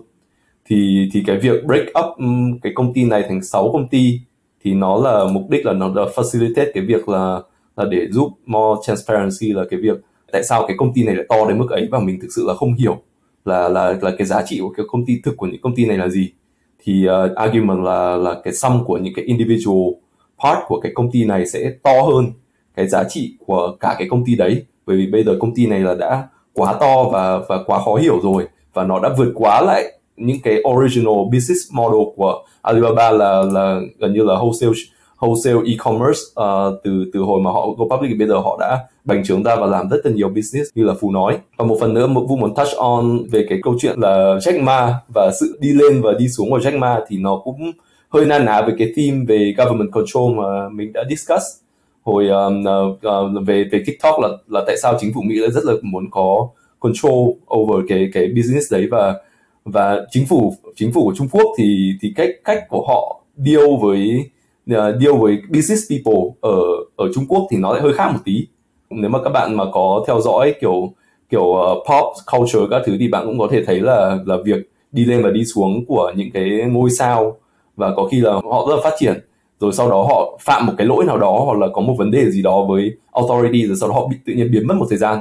Rồi sau đó họ quay lại với một public apology. Thì cái câu chuyện của Jack Ma là câu chuyện như thế khi mà Jack Ma là một người cái persona của Jack Ma lại hơi khác so với cái typical uh, businessman type của China là những người kiểu rất là kiểu nhẹ nhàng ít nói và không gọi là fabulous in public mà ông này lại lại rất là thích deep talk rồi kiểu nói những cái rất là lung tung rồi kiểu persona là kiểu rất là một người rất là publicly kiểu còn lên talk với cả Elon Musk. Rồi ngay cả khi trước khi Ant Financial go public là là ông ấy đã có give public remarks về việc uh, criticize Chinese government về về việc là không allow uh, công ty này có growth và và cái sự uh, cái cái việc regulation nó đã kìm hãm cái growth của công ty này như thế nào. Thì thì uh, coi như đây là một cái uh, cái việc mà coi như là chính phủ Mỹ và báo còn nói là chính Tập Cận Bình là người đã giết cái IPO của An là đã thể hiện coi như là mọi người biết là là government Trung Quốc send a message là là là ai mới là người thực sự là người đứng đầu trong trong cái này. Mặc dù là những cái thành công của những công ty này thì đúng là là có đến từ những cái businessman này thật. Nhưng mà let's face it, đúng không? Jack Ma là một người không có background về technology và là một người hip background. Nếu mà bạn xem clip từ hồi Jack Ma mới found Alibaba là he was an English teacher. Là gần như là không có một background gì về về về technology và ví dụ như mình, episode trước mình cũng nói về Shein. Shein founder cũng là một người không có tí background gì về fast fashion. Thì cái success của những người đấy bao nhiêu phần trăm là từ việc là họ là work hard họ build được cái team họ build được cái công ty của họ và bao nhiêu phần trăm là được favor được sự hồng ân từ chính phủ của Trung Quốc thì đây chỉ là một cách để mà chính phủ Trung Quốc thể hiện là là ai mới chính sự giờ chính chính là người mà cầm đằng chuôi mà mà như báo chí đã gọi là golden vote ở Trung Quốc. Thì đấy là là lại là lý do là tại sao uh, chính phủ Mỹ là rất sợ những cái business model ở Trung Quốc mà mà đã operate mà lại có nhiều ảnh hưởng ở Mỹ. Bởi vì gần như là bạn thấy là là trong TikTok chính phủ Trung Quốc đã có thể gần làm cho một doanh nhân nổi tiếng và và appear nhiều trên public tự nhiên biến mất và coi như là đi đi chùa luôn thì ờ, thì đấy là một điều rất là đáng sợ và là một concern rất là legit từ ờ, từ ờ, rất nhiều rất nhiều phía. up đây nhá. Jack Ma vừa về lại Trung Quốc uh, hình như là ngày hôm cách đây vài ngày um, được uh, report là đã đã trở về Trung Quốc cách đây vài ngày sau một năm um, ở nước ngoài. Uh, thực ra là bài bài báo được đăng bởi Wall Street Journal nhé. Trong cái bài này thì có nói là là được report bởi một cái báo chính thống của Trung Quốc thì detail là trước khi cái tập đoàn tài chính An Group này IPO á thì bị call off và bị bị cancel bởi bởi chính phủ Trung Quốc và sau đấy Jack Ma lại phát biểu à, phát biểu trong một cái diễn đàn về tài chính uh, rất là khá là phẫn nộ về cái vấn đề này như anh Vũ có có nhắc đến. Sau đấy thì Alibaba bị phạt kỷ lục 2,8 tỷ đô. Um, mức phạt kỷ lục cho một tập đoàn luôn à, về hành động anti competitive là um, cạnh tranh không lành mạnh ở Trung Quốc của của hệ thống e-platform này của e-commerce platform và sau đấy là Jack Ma sau đấy chắc là giận hoặc là gì đấy quyết định là ra nước ngoài ở ở low key một năm uh, gần như là không xuất hiện ở bất kỳ đâu luôn. Um, thì cách đây mấy hôm thì vừa trở lại thì mới mới có những cái thông tin này. Um, thì thực sự là um, cái bước trở lại này thì không biết là Jack Ma tự động muốn trở lại hay là được chính phủ Trung Quốc uh, liên hệ uh, quay lại để mà gọi là ổn định tinh thần của anh của những cái entrepreneurship hay là à, entrepreneurs ở Trung Quốc ấy. Tại vì để ủng hộ những bạn làm khởi nghiệp khởi nghiệp uh, làm cái tinh thần khởi nghiệp ở Trung Quốc đi mà một cái tập đoàn đi lên từ khởi nghiệp như vậy xong bị call off và bị bị kill bị bị slam bởi chính phủ Trung Quốc ấy thì bây giờ cái động lực để các bạn trẻ khởi nghiệp ở Trung Quốc nó giảm đi rất là nhiều. Thì đâm ra là đôi khi là người ta đang kỳ vọng cái cái việc mà Jack Ma quay lại Trung Quốc ở thời điểm hiện tại là để trấn an tinh thần của các bạn của hay là các của doanh nghiệp khởi nghiệp để mà recover lại để giúp cho nền kinh tế Trung Quốc bắt đầu khởi động trở lại. À, sau một cái chuỗi um, khá là dài Covid rồi đến đại hội đảng rất nhiều cái ma sát đã diễn ra trong suốt nhiều nhiều thời gian vừa rồi. Vụ Alibaba thì mình mình thấy đây là một cái phenomenon, một cái hiện tượng mà maybe sẽ happen tới những công ty Mỹ trong tương lai. Tại vì đó, nếu mà mọi người để ý thì Alibaba rất là mạnh. Theo thực sự là nếu mà so Alibaba với Amazon là một một ấy, thì mình nghĩ Alibaba còn mạnh hơn cả Amazon nữa. Tại vì nó vừa có cloud, vừa có e-commerce, vừa có cả payment luôn. Amazon thì không có payment. Và WeChat nên mọi người tưởng tượng là cũng gần giống như một cái social media platform rồi. Thì Alibaba mạnh hơn nên mình nghĩ là split up ra như vậy là cũng hợp lý để đảm bảo được cái sự mà còn đất để cho những cái nhà entrepreneur mới nếu người ta muốn lập cái công ty startup để mà cạnh tranh với những công ty này. Nên là mình nghĩ cái việc này cũng ok và để giúp cho cái những người cổ đông của Alibaba có thể uh, gọi là gain back some of the value mà người ta đã mất cho mình uh, correct là hồi nãy mình nói là um, 270 tỷ với 60 tỷ thì giá đến chính lại là 270 tỷ với lại 600 tỷ bị mất thì như anh Vũ nói là 80% down from all time high rất là nhiều. Uh, value bị lost còn cái mình nói là uh, những công ty bên Mỹ là ví dụ như mọi người thấy Google thực sự là monopoly on search thì chỉ có một công ty à, search khác một cái search khác mọi người chọc vui là Bing. Người ta search người ta lên Bing search là gì? Người ta search là download Google Chrome hoặc download Google. Xong literally là mà thật sự là người ta đã verify rồi. The most uh, search word ở, trong, ở trên Bing á thì mọi người biết là nếu mà dùng uh, Windows ấy hoặc là dùng mấy máy có Microsoft ấy, thì, thì thì sẽ có Bing trước đúng không? Thì uh, Internet Explorer thì người ta sẽ search tại Google về. It's funny nha. Yeah. thì đó Google thì thực sự là monopoly on search. Uh, nên là maybe sẽ phải split up chẳng hạn. Tại vì cái cái YouTube của nó thực sự rất là mạnh. Và cả cái Google Search nữa combine những cái đó. Microsoft là cũng khá là bá đạo trong cái mặt là các cái services cho enterprise đúng không? Uh, có Office uh, nó có Word Excel và sắp tới là cái này có thể là topic mà Chí với lại chị Va rất là thích tại vì hai người đều là fan của Notion. Thì sắp tới là Microsoft có một cái app y chang Notion mà cái app đó sẽ có thể tích hợp vào Outlook và những cái cái cái cái software khác của Microsoft để mà provide a full spectrum luôn cho những người gọi là professional skill worker. Đấy thì mình chốt lại cái cái topic này là mình nghĩ ok cái split là make, make sense. Thì thì cũng nghĩ là cái business model của của Alibaba nó bành trướng như thế nó cũng là một phần reflect cái personality của Jack Ma là một người rất là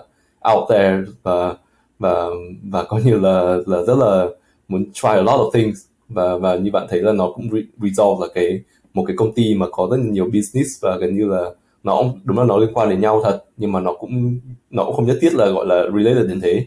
thì cái break up này thì nó cũng có thể nói như là mark là end of an era cho một cái người mà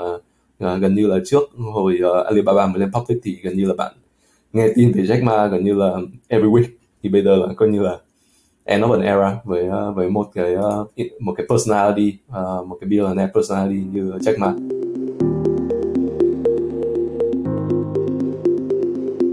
Thì uh, chuyển sang chuyển sang uh, một cái uh, tin khác liên quan đến uh, thị trường. Thì uh, một chuỗi tin rất là vui là đã tìm được buyer cho SVB và Signature. Thì uh, cũng muốn uh, nói thêm là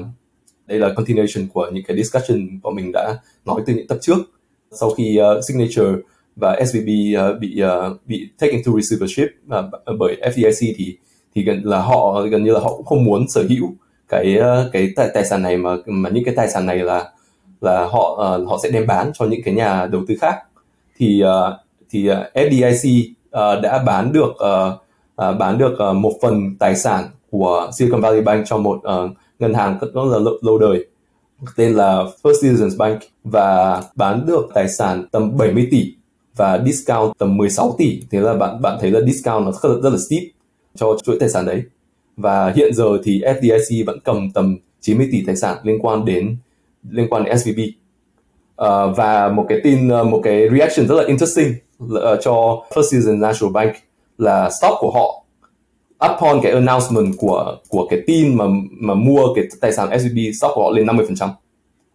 cái đấy là đủ đủ thấy là cái signal của của cái câu chuyện đấy là gì? Là những cái chuỗi tài sản của SVB không phải là toxic. Và đây là những tài sản rất là đáng quý cho những ngân hàng có thể sở hữu. Và chẳng qua là họ bị mismanaged và họ bị Ờ, coi như là họ bị một cái bank run rất là unfortunate, nhưng mà cái chuỗi tài sản deposit của họ là chuỗi tài sản, như chúng mình đã nói, những tập trước là những chuỗi tài sản liên quan đến hệ sinh thái, startup ecosystem ở Mỹ và rất là đáng giá cho những ngân hàng nào muốn mua nó. Và cũng là một tin rất là hay, bởi vì trước giờ mọi người cũng tưởng là một trong big four bank sẽ mua cái ờ, tài sản của SVB thì thì nó sẽ tạo có những cái hệ lụy là tạo ra những cái ngân hàng càng càng to thì nó lại càng lớn mạnh, nhưng mà đây lại là bán cho một ngân hàng khác và cũng là relatively unknown và bé hơn. Uh, thì thì đấy là một tin hiệu tốt là FDIC và chính phủ Mỹ cũng đã có những suy nghĩ trong việc là trao tài sản này cho ai để cho thị trường có thể vận hành tốt hơn. Thì uh, một chuỗi tin khác liên quan đến bank thì FDIC cũng đã tìm được buyer cho một phần tài sản của Signature. Và tài sản của Signature tên là Flagstar là subsidiary của một ngân hàng tên là New York Community Bank. Và và tổng tổng tài sản mua thì cũng uh, tầm 40 tỷ thôi. Tức là vẫn còn tầm uh, vẫn còn tầm 60 tỷ khác thì Signature tầm 100 tỷ. Thì ờ, uh, 60 tỷ tài sản đã vẫn còn đang trong trong uh, quyền sở hữu của FDIC trong đó thì có 4 tỷ tài sản liên quan đến crypto và liên quan đến uh, Signet. Và và hiện giờ thì FDIC vẫn đang actively uh, tìm uh, tìm buyer cho Signet. Và không biết là Chí và Phú thì có suy nghĩ gì về những cái động thái này của FDIC đây có phải là một kết thúc tốt cho chuỗi bank run những cái ngày uh, rất là dark của market và bây giờ đã tìm được buyer uh, không biết là chị Hợp Phủ có một comment gì thêm về là là cái tin là FDIC vẫn đang actively muốn bán tài sản crypto của Signature và Signet thì không biết là có potentially là có có ảnh hưởng gì đến thị trường và có những cái nhà đầu tư nào có thể interested vào cái tài sản này không? Thì em nghĩ là cái này là tài sản mà cái Silicon Valley Bank nắm giữ là những tài sản tốt à, chứ không phải là tài sản toxic thì em hoàn toàn đồng ý là như mọi người cũng nhìn vào balance sheet là người ta đang cầm rất là nhiều gọi là um, MBS chất lượng cao hoặc là những cái treasury uh, asset right? Thì đây more like liquidity issue. Vấn đề về thanh khoản chứ không phải là vấn đề về mặt credit credit là bạn cầm những tài sản từ những người cần vay mà người ta có dòng tiền không ổn định hoặc là người ta xác suất cao sẽ miss payment đó là những trường hợp trong 0708 mà những người take out mortgage. Đó xong rồi được ban cho vay những cái đó xong rồi ban uh, ờ, repackage lại xong rồi bán tới những nhà đầu tư. Đó là câu chuyện của Silicon Valley hoàn, hoàn toàn khác. Như là người ta đang bị uh, on up a sudden là bởi vì lãi suất tăng nhanh nên những cái cái bond hold to maturity của họ bị tụt thanh khoản quá là cao bị tụt giá trị uh, quá nhanh dẫn dẫn dẫn tới là ảnh hưởng đến cái cái cái uh, tiền người ta có và bắt buộc người ta phải bị thanh khoản và dẫn tới bankruptcy. Thì cái signature thì cũng cũng một cái mà tập trước mà phú chốt là FDIC là ờ, một cái cái, ờ, cái uh, US uh, entity là hiện tại thì mọi người thấy đang rất là against crypto lại nắm giữ một trong những mạng lưới crypto quan trọng nhất đó là Signet. Thì rất là hài khi mà bây giờ là um, FDIC đang tìm cách đẩy nó đi tại vì người ta đang cầm một cái chìa khóa vàng nhưng mà cái người này thì không biết làm sao để để để mở khóa cái kho vàng nó ra. Và thực sự là mình nghĩ cũng đúng là nên đưa cho một cái entity nào khác tiếp tục operate cái network này tại vì cái network này là như mình nói là crypto market nó transact là 24/7 right? Nên là cần có một settlement uh, network cũng run 24/7 luôn không thể phụ thuộc vào ACH được. Thì đó cái này là chắc là một tin vui cho những người mà thuộc giới crypto là uh, cái cái cái network này vẫn có chance là sẽ uh, go back up and running and functional again. Anh vũ với phú biết là em em em tại sao em em em lại cười và em nghĩ là là cái cái cái mạng lưới này nó nó nó nó sẽ về tay ai không? Nên là em em đang nghĩ tới viễn cảnh là cái cái signet này nó về với Twitter. Oh interesting. Um, tại vì nó nó sẽ make a lot of sense đúng không? Twitter như e-, Elon Musk thực ra là không giấu gì bất cứ ai. Đã nói ngay từ đầu là cái mục tiêu của Elon Musk về mặt dài hạn đối với Twitter là là biến Twitter thành WeChat uh, như ở Trung Quốc. Và cái mà Twitter hiện tại đang đang cần là một cái uh, một cái underlying uh, payment railroad đúng không? Là cần một cái cơ sở hạ tầng về mặt payment ở ở phía dưới Twitter thì bây giờ Twitter có hai cách một là partner với một bên fintech và eventually là với một bên ngân hàng bên bank. Um, hai là nếu có một cái đường tắt và nếu mà Elon có conviction vào technology cũng như là vào crypto as a payment layer đi settlement layer thì mua lại Signet vừa cung cấp được là một mũi tên có thể trúng hai đích luôn. Thứ nhất là vừa cung cấp được một cái payment um, underlying system dành cho cái hệ thống Ờ, mà Twitter đang muốn build. Thứ hai là cũng um, facilitate được cái adoption và cái community uh, rất là lớn về mặt crypto community đang đang sống ở trên Twitter. Um, thì em với em thì Twitter bây giờ đ- đang là một trong những ứng viên uh, để mà nói ideally là những, một trong những người mà em nghĩ là cái cái cái synergy nó sẽ cao nhất để mà mua lại cái Signet này. Tuy nhiên tuy nhiên Twitter vừa Elon Musk vừa perform uh, một cái leverage buyout rất là lớn và đang under leverage khá là nhiều. Đối với Twitter thì rõ ràng là Elon bây giờ không muốn vay quá nhiều tiền hơn nữa. Nên là đôi khi cái điều này có thể um, out of his under radar tại vì đơn giản là Elon đang không tìm kiếm để mua một cái gì đấy khác thôi. Nhưng mà um, nó sẽ rất là interesting nếu mà nó rơi vào tay được uh, nó rơi được vào tay của Twitter và um, Elon rõ ràng về mặt hmm, operation đôi khi một số cái cái tweet hay là ví dụ như cái vụ mà accuse một cái nhân viên khuyết tật ở ở Finland gì đấy nên Twitter nó khá là kiểu go south thì um, eventually Elon vẫn là một trong những operator về mặt tech um, gần như là tốt nhất trên thế giới hiện tại. Vũ muốn nói về một cái ờ, cũng hơi, hơi liên quan đến một tí là liên liên quan đến ờ, cái ờ, Fed funds rate là câu câu chuyện là là trước uh, là uh, Federal Reserve gần đây mới raise uh, uh, benchmark rate lên uh, 4,75 uh, 4,75 đến 5 tức là lên 25 bits. Um, cái cái tin cái tin đấy thì phải take into hindsight là là là là cái cái announcement đấy happen là là cái hồi mà mà có rất nhiều bank run và thị trường rất là rất là đang rất là long đong và rất là nhiều analyst đã đã question cái decision của của Fed và gần như là trước đấy có có nhiều economist còn tin rằng là, là bây giờ có khi Fed là còn hold chứ không raise. Thứ nhất là hold chứ không raise. Thứ hai là và có khi lại còn uh, giảm rate. Nhưng mà Fed vẫn hold cái point là họ phải battle inflation và họ đã stood their ground coi như là vẫn uh, make decision là raise 25 basis point. Và cái việc là là họ đã conduct được những cái successful sale của những cái fail bank này trong thời gian rất là ngắn với những buyer coi như là rất là ok về market. Và bạn um, và và bạn có thể thấy thấy rằng là thị trường hiện giờ thì vẫn đang rất là rất là ok và react rất là wow với những cái thông tin như thế. Thì có thể thấy rằng là là là Fed đang send rất là positive signal về cái việc là họ how they handling crisis và những cái vấn đề đấy. Và cho thấy rằng là họ hiểu về cái vấn đề của thị trường Mỹ nhiều hơn là những những nhà đầu tư nhỏ lẻ và những economist outside nhìn vào cái vấn đề đấy. Và thực sự là có thể tin rằng là cái rate hiện giờ thì potentially là vẫn có thể có bank run. Nhưng mà câu hỏi quay lại rằng là liệu có khi là tại Mỹ có quá nhiều ngân hàng hơn cần và họ có tận 4.000 ngân hàng thì họ có có khi là a little bit of bank run is fine from Fed perspective.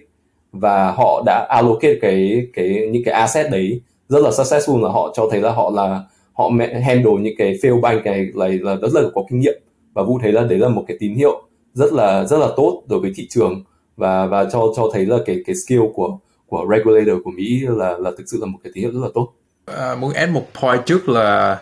à, uh, interesting là First Citizen là cái bank mà acquire những cái deposit của Silicon Valley. Tại vì trước đó là người ta đồn thổi rất nhiều là Chase đúng không? JP Morgan Chase hoặc là Bank of America sẽ là những cái ứng cử viên mà ừ. acquire những cái deposit này giống như là tại vì là thứ nhất là người ta cái bank lớn rất là reliable và nếu mà hai hai cái bank đó đứng ra bảo là tao sẽ acquire thì likely sẽ không có bank run nữa tại vì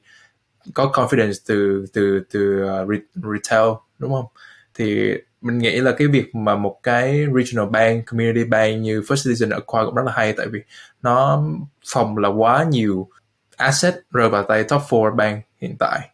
thì yeah nói chung là đây cũng là nhiều khi là cô bác là tạo cơ hội cho First Citizen Bank. Mình cũng đọc cái bài báo mà cái bác CEO của cái công ty này nói là đây là cũng một cái cơ hội để người ta leverage. Thì First Citizen Bank không có nhiều uh, gọi là relationship với tech industry nên là đây là một cái acquisition có thể giúp người ta uh, kết nối hơn với những cái người entrepreneurs ở Silicon Valley. Đấy còn quay lại cái vụ interest rate thì uh, mình cũng nói là Fed chỉ có một cái cái tool chính đó là interest rate tăng và giảm hoặc giữ nguyên để mà control cái inflation. Nói cho mọi người giống như là đi ra đánh chặn mà chỉ có một trò rất là mà đối thủ bắt bài được hết. Mà bạn phải làm sao cực kỳ linh hoạt mà vẫn gây được impact tới cái cái chiến trận đó. Thì thì đó thì thì thực sự rất là khó để mà đảm bảo được là raise bao nhiêu là vừa đủ? 50 bips hay là 25 bips hay là 75 bips? Trong tốc độ bao nhiêu là vừa đủ? Ví dụ bây giờ 50 một tháng sau tiếp tục à, uh, 50 hay là lại 75 đúng không? Tại vì những cái impact của những cái rate uh, cái rate, rate increase này á, nó không xảy ra liền. Mà maybe it takes time like it's, it's lagging. Nhiều khi là hai ba tháng sau nó mới xảy ra. Mà nhiều khi xảy ra cái impact của nó nó vượt quá sự tính toán của của cái người Fed chairman hoặc là những người trong cái cái cái committee đó những tháng trước thì đó cái cái bộ Silicon Valley Bank này là một ví dụ. Thì đó thực sự là cái nói về macro thì rất là nhiều black swan event có thể xảy ra. Thì mình hy vọng là cái mình cảm thấy là cái Silicon Valley Bank uh, incident đã được contain rồi. Nó không nó không quá contagious. Nên là hopefully uh, cái cái vụ 25 bips này sẽ không cause quá too big an issue anymore. Tại vì inflation thực ra vẫn rất là vẫn còn khá là cao. Về thực ra là về cái vấn đề mà Fed raise 25 ừ, bip thì thực sự là em có mix mix feeling về cái vấn đề này. Em em đang không biết là Fed đang quá nhẹ tay hay không. Bởi vì đương nhiên là sẽ có nhiều người người ta sẽ argue về cái vấn đề là nếu mà bây giờ tiếp tục tăng lãi suất thì chắc chắn nhiều nhiều doanh nghiệp sẽ khủng hoảng hơn uh, sẽ rơi vào khủng hoảng hơn cái chi phí vay sẽ khó hơn lần thanh khoản trong thị trường sẽ ít hơn nhiều doanh nghiệp sẽ chết hơn um, thất nghiệp sẽ bắt đầu tăng. Um, nhưng mà cái câu hỏi là nếu mà Fed giữ giữ nguyên và giữ nguyên cái mức lãi suất như này ờ, thì nó có đủ để kiểm soát được uh, lạm phát hay không? Cũng như là làm sao để có thể chắc chắn được là cái mức này nó nó là đủ để có thể dừng ở thời điểm hiện tại. Nó giúp cho Fed đạt được những cái mục đích mà Fed muốn ấy. Tại vì cái lạm phát bây giờ em đang nhìn thấy á, là nó đến từ nó vẫn còn là một ẩn số đối với em. Thực sự là nhiều người người ta sẽ kỳ vọng là lạm phát bắt đầu giảm rồi. À, em đồng ý là nó không tăng nữa. À, nhưng mà để nói mà nó có đủ lực để giảm chưa? À, về mặt thì em không chắc. Tại vì nó hiện tại nếu mà ai nếu mà mọi người có theo dõi cái, cái political um, trên toàn thế giới thì hiện tại đang có rất nhiều cái vụ việc xảy ra xung quanh. Ví dụ như những cái sự việc về petrodollar về cái game petrodollar về chính trị giữa Trung Quốc và một số nước bán dầu mỏ này kia. Đương nhiên là sẽ có rất nhiều fake news và đương nhiên là sẽ có rất nhiều cái rumor mà nó um, không đáng để tin tưởng lắm và chưa đủ đáng tin như là những cái tin về Saudi Saudi Arabia abandon đô la và chấp nhận và bắt tay với Trung Quốc này kia. Thực ra là những cái tin đấy phải phát sinh rất là nhiều. Um, thì nhưng mà nếu mà thực sự đồng đô la tiếp tục bị uh, lạm phát cao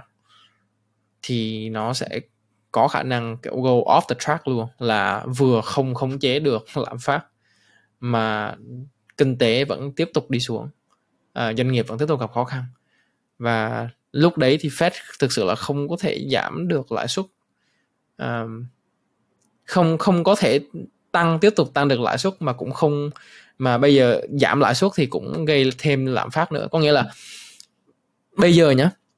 Fed và mọi người đều phải đồng ý và kỳ vọng là lạm phát sẽ dừng lại và bắt đầu giảm. Nếu nếu không là everything's gone đúng không? đó là cái assumption và assumption duy nhất và nếu mà thực sự cái đấy nó không diễn ra được và lạm phát nó vẫn tăng thì là một cái bức tranh rất rất rất xấu cho nền kinh tế đâm ra là em thực sự là rất có rất cái mix feeling cho cái vấn đề là Fed tăng 25 uh, à, điểm mà thay vì tăng 50 điểm. Clarify là consensus, uh, at least consensus là 25 điểm. Uh, trước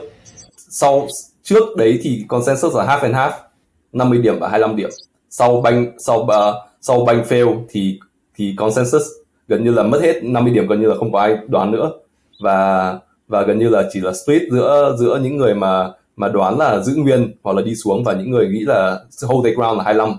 và và đúng là tất nhiên là mỗi người đều có một cái ý ý kiến riêng về những cái đấy. Vũ cũng hơi đồng ý với trí về cái khoản là cần phải raise rate và cần phải hold the ground.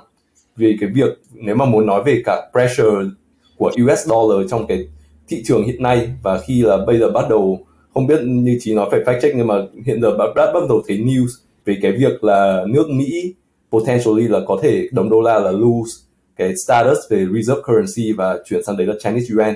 Và đấy là một trong những topic mà Ray Dalio đã discuss trong quyển sách của ông ấy về cái uh, transition of power. Thì um, thì cái cái đấy cũng là một cái interesting uh, development uh, và và potentially nó là catalyst để chính phủ Mỹ thứ nhất là sẵn tay hơn uh, với với potential một số uh, một số ờ, các doanh nghiệp liên quan đến Trung Quốc uh, và thứ hai là dán tay hơn lên cái việc là giữ cho vị thế của đồng đô la của họ hiện giờ là là phải giữ được cái cái giá trị của cái đồng ấy để để continue là là become like reserve currency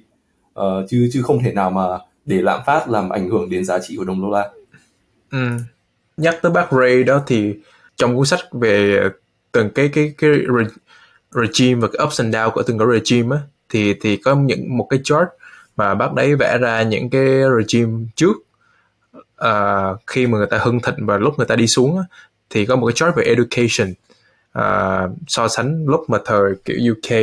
thời của Dutch uh, đó và những cái triều đại đó. Và người ta thấy là ví dụ như cái mức độ education nó đi xuống thì cũng một cái indicator là likely là cái cái regime, cái empire đó có thể đi xuống. Đó là lý do mà khi mình thấy TikTok, nó có khả năng nó control được, gọi là cái nguồn thông tin ở nước Mỹ đi, thì có likely là threat. Nói chung nước Mỹ là một cái cái use case nó rất là khác những cái empire trước, đã từng thống trị thế giới. Đó là tại vì nước Mỹ nó đem nhân tài ở những nước khác nhau vào. Nên là mọi người tưởng tượng là khi một đất nước đang nghèo á, thì những người dân ở nước đó đang rất hừng hực khí thế để mà làm giàu và đỡ đưa đất nước đi lên đó là nước Mỹ của những năm 1900 đầu 1900 đúng không? Đó là trong một thế kỷ thôi rất nhanh chóng đưa nước Mỹ thành vị thế số một thế giới. Nhưng mà giờ đây khi mà thế hệ cha ông ở nước Mỹ của những người sinh ra hiện tại ở nước Mỹ đã làm được rất nhiều tài sản và người ta sinh ra thừa hưởng một cái điều kiện mà mình đảm bảo là hơn được rất là nhiều nước ở ở trên thế giới đúng không? À, cơ sở hạ tầng tốt, có xe đi lại tốt, à, khí hậu tốt, đồ ăn tốt thì đương nhiên cái lửa cháy của người ta nó không còn được như những cái đất nước khác nữa. Đó là cũng cái chu kỳ thôi. Đó là cái chu kỳ đưa cho một đất nước mới đi đi lên. Và nhưng mà một cái khác những cái empire trước sụp đổ là nước Mỹ constantly có immigrants. Tức là người ta lấy được những cái tinh túy từ những cái quốc gia khác. Ví dụ như mọi người thấy Elon Musk cũng là một immigrant. Anh ấy đến từ South Africa. Và hiện tại đang là founders hoặc là CEO của những công ty hàng đầu ở nước Mỹ. Và mọi người nhìn qua PayPal Mafia cũng toàn là first generation hoặc là second generation rất là gần của những người nhập cư vào nước Mỹ. Đấy mọi người đó là lý do. Hoặc là mọi người nhìn ở công ty tech Facebook Meta, Google rất phần lớn rất đông những người workers ở đó là dạng immigrant luôn từ Ấn Độ, Hàn Quốc, Trung Quốc, Việt Nam đúng không? Ngay cả mình với anh Vũ đây, Chí này cũng người xuất phát từ Việt Nam. Thì mình thấy đó là một cái có thể là khác với cái empire nước Mỹ này so với nước Anh ngày xưa so với nước Dutch ngày xưa là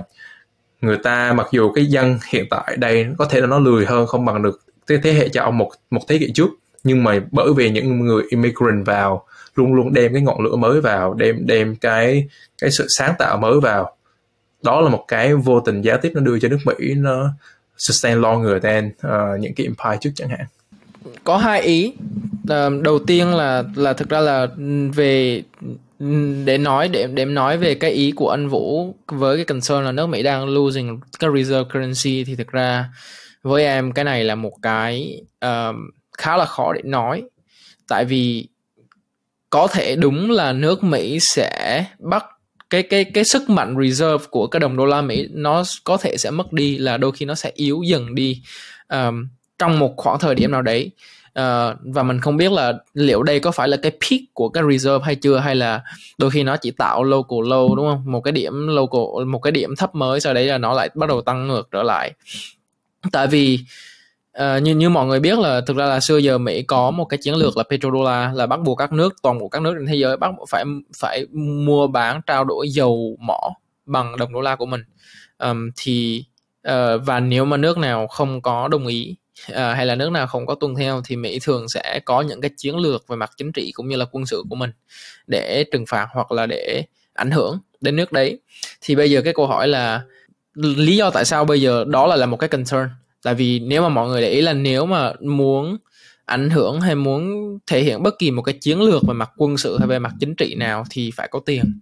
Và bây giờ nếu mà để mà có tiền thì phải in tiền đúng không? Và hoặc là tăng cường cái spending lên những cái vấn đề đấy. Và nếu mà và đối với cái mức lạm phát ở thời điểm hiện tại thì đó là một việc mà nước Mỹ nó uh, ờ, mặc dù có cái lợi thế là là đồng reserve của thế giới nhưng mà nó đang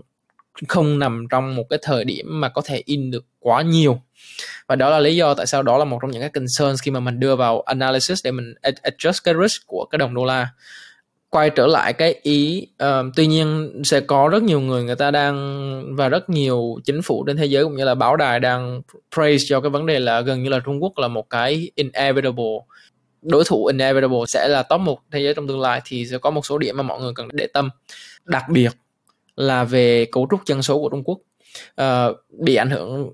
tiêu cực rất nặng bởi cái one child policy là cái cái cái thời điểm mà áp dụng là cái chế độ sinh một con ấy, nó ảnh hưởng rất nhiều tới cấu trúc của Trung Quốc và Trung Quốc bây giờ đang đi vào, và trong trong vòng 5 tới 10 năm nữa sẽ đi vào một cái cấu trúc dân số rất là tệ. Đối với nền kinh tế thì cái câu hỏi là, như phú có nói thực ra đối với chí cái lợi thế của việc văn hóa mỹ là một đất nước có immigrant, có cái văn hóa immigrant là văn hóa nhập cư mạnh thì lý do mà tại sao cái cơ chế đấy nó giúp cho nước Mỹ duy trì được cái thế mạnh của mình ở một thời gian dài hơn là với chị nhá. Lý do chính là vì nó giải quyết được cái vấn đề cấu trúc dân số. Nó có thể, nó là một cái công cụ rất mạnh và rất hiệu quả để giải quyết cái bài toán là về mặt cấu trúc dân số. Bây giờ thiếu ở cái phần nào thì mình có thể nhập cư phần đấy. Nhưng mà đối với một số nước mà đặc biệt là những nước có cái văn hóa dân tộc mạnh và người nước ngoài đôi khi ngay cả policy của chính phủ là open arm với người nước ngoài thì người nước ngoài đến cái đất nước đấy sống vẫn không được cái văn hóa đấy và con người trong đất nước đấy chào đón nhiều lắm tại vì nó là cái cái văn hóa dân tộc nó mạnh thôi thì đó chính là cái lợi thế yeah. Dạ. về mặt nhập cư uh, của nước Mỹ. Phú Phú đồng ý cái point về add thêm cái lượng người thì cái đó là yeah, đồng ý là nước Mỹ người ta sẽ không sợ thiếu nhân nhân lực là về đó nhưng mà đó một phần là về, cái hai là nhân lực người ta nhận vào, toàn là những nhân lực tinh túy của nhân loại không. Thì giống như một người đó, đương nhiên là mình thấy nước Trung Quốc, người ta rất là giỏi, đúng không? Nhưng mà nước Mỹ giống như là đang được một cái team gọi là All Star. Nếu mọi người có chơi bóng đá hoặc chơi bóng rổ tức là một team được lựa toàn All Star, toàn là những siêu sao, đi đấu với những cái nước khác. Tại nước Mỹ là vừa có hậu duệ của nước Đức, rồi nước Anh, rồi Việt Nam, Hàn Quốc. Ngay cả uh, đó Ấn Độ các kiểu. Mọi người thấy CEO Google Microsoft các kiểu giờ toàn run bởi Indian gọi là mainland luôn. Tức người đó sinh ra và lớn lên ở Indian xong giờ nhập cư qua chứ không phải là Indian American nữa. Thì đó là đó thì giống như chị nói là vừa giải quyết được bài toán về đảm bảo dân số không bị già. Và thứ hai là cái lượng người người ta nhập vào vừa gọi là skill worker very highly intelligent. Bởi vì nếu mình nhìn qua châu Âu á rất là nhiều người nhập cư qua những nước như Pháp những nước châu Âu mà phần lớn người ta nhập cư từ những nước Africa. Mình không lúc down nhưng mà có những thành phần gọi là nhập cư phi hợp pháp. Thì nhiều khi nó giải toán, giải quyết được bài toán là có nhân công, nhưng mà những người nhân công đó không có skill hoặc là có những người gây ra tệ nạn trong xã hội nữa. Đấy, thì nước Mỹ, nó rất là may mắn là nó có con người mà con người này có chất lượng nữa um, yeah. thì phú vừa vừa add vào một cái point và nó sẽ là rất là hoàn hảo để có thể wrap up luôn cái tập này và nó sẽ link luôn với cái câu chuyện ban đầu là về mặt cái giá trị uh, tự do thương mại cũng như là những cái cơ hội rất là lớn đối với một cái đất nước tự do thì tại vì khi mà mình đặt câu hỏi là những người giỏi những người mà người ta người ta thực sự giỏi người ta muốn một cuộc sống như nào người ta muốn những cái điều kiện như nào để người ta có thể express và thể hiện được toàn bộ cái tài năng cũng như là cái kiến thức của mình ấy. thì uh, xưa giờ nước Mỹ là một đất nước tự do và nó cho phép rất nhiều cái ý tưởng sáng tạo mới cũng như là những cái cơ hội một cái đất một cái thị trường đủ lớn để những cái ý tưởng sáng tạo đấy được cất cánh và tạo ra thành công cho rất nhiều người um, rất nhiều người khởi nghiệp trẻ ở Mỹ thì đó là lý do tại sao nước Mỹ từ xưa đến giờ khi mà người ta vẫn bảo vệ được cái giá trị về mặt tự do đấy và cạnh tranh một cách minh bạch công bằng thì đó là lý do tại sao rất nhiều nhân tài trên toàn thế giới có, uh, có thể đổ về Mỹ. Và đó là lý do tại sao mà hiện tại mọi người có thể thấy và nếu mà mọi người vẫn thắc mắc là lại tại sao nhiều người Mỹ người ta lại coi trọng cái giá trị về mặt tự do uh, và công bằng về mặt thị trường uh, như mình tụi mình discuss từ ở thời điểm ban đầu về mặt cái câu chuyện về tiktok á, thì đấy chính là cái lý do. Um, thì đây là một cái luận điểm thực sự là quá đẹp để để wrap up tập uh, podcast tuần này.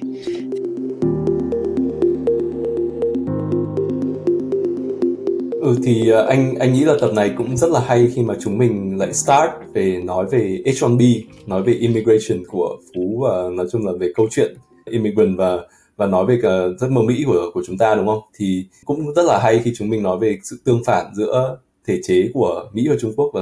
contrast. Và và có thể thấy rằng là ăn là là cái thể chế nào thì cũng sẽ có thành có thể có thành công.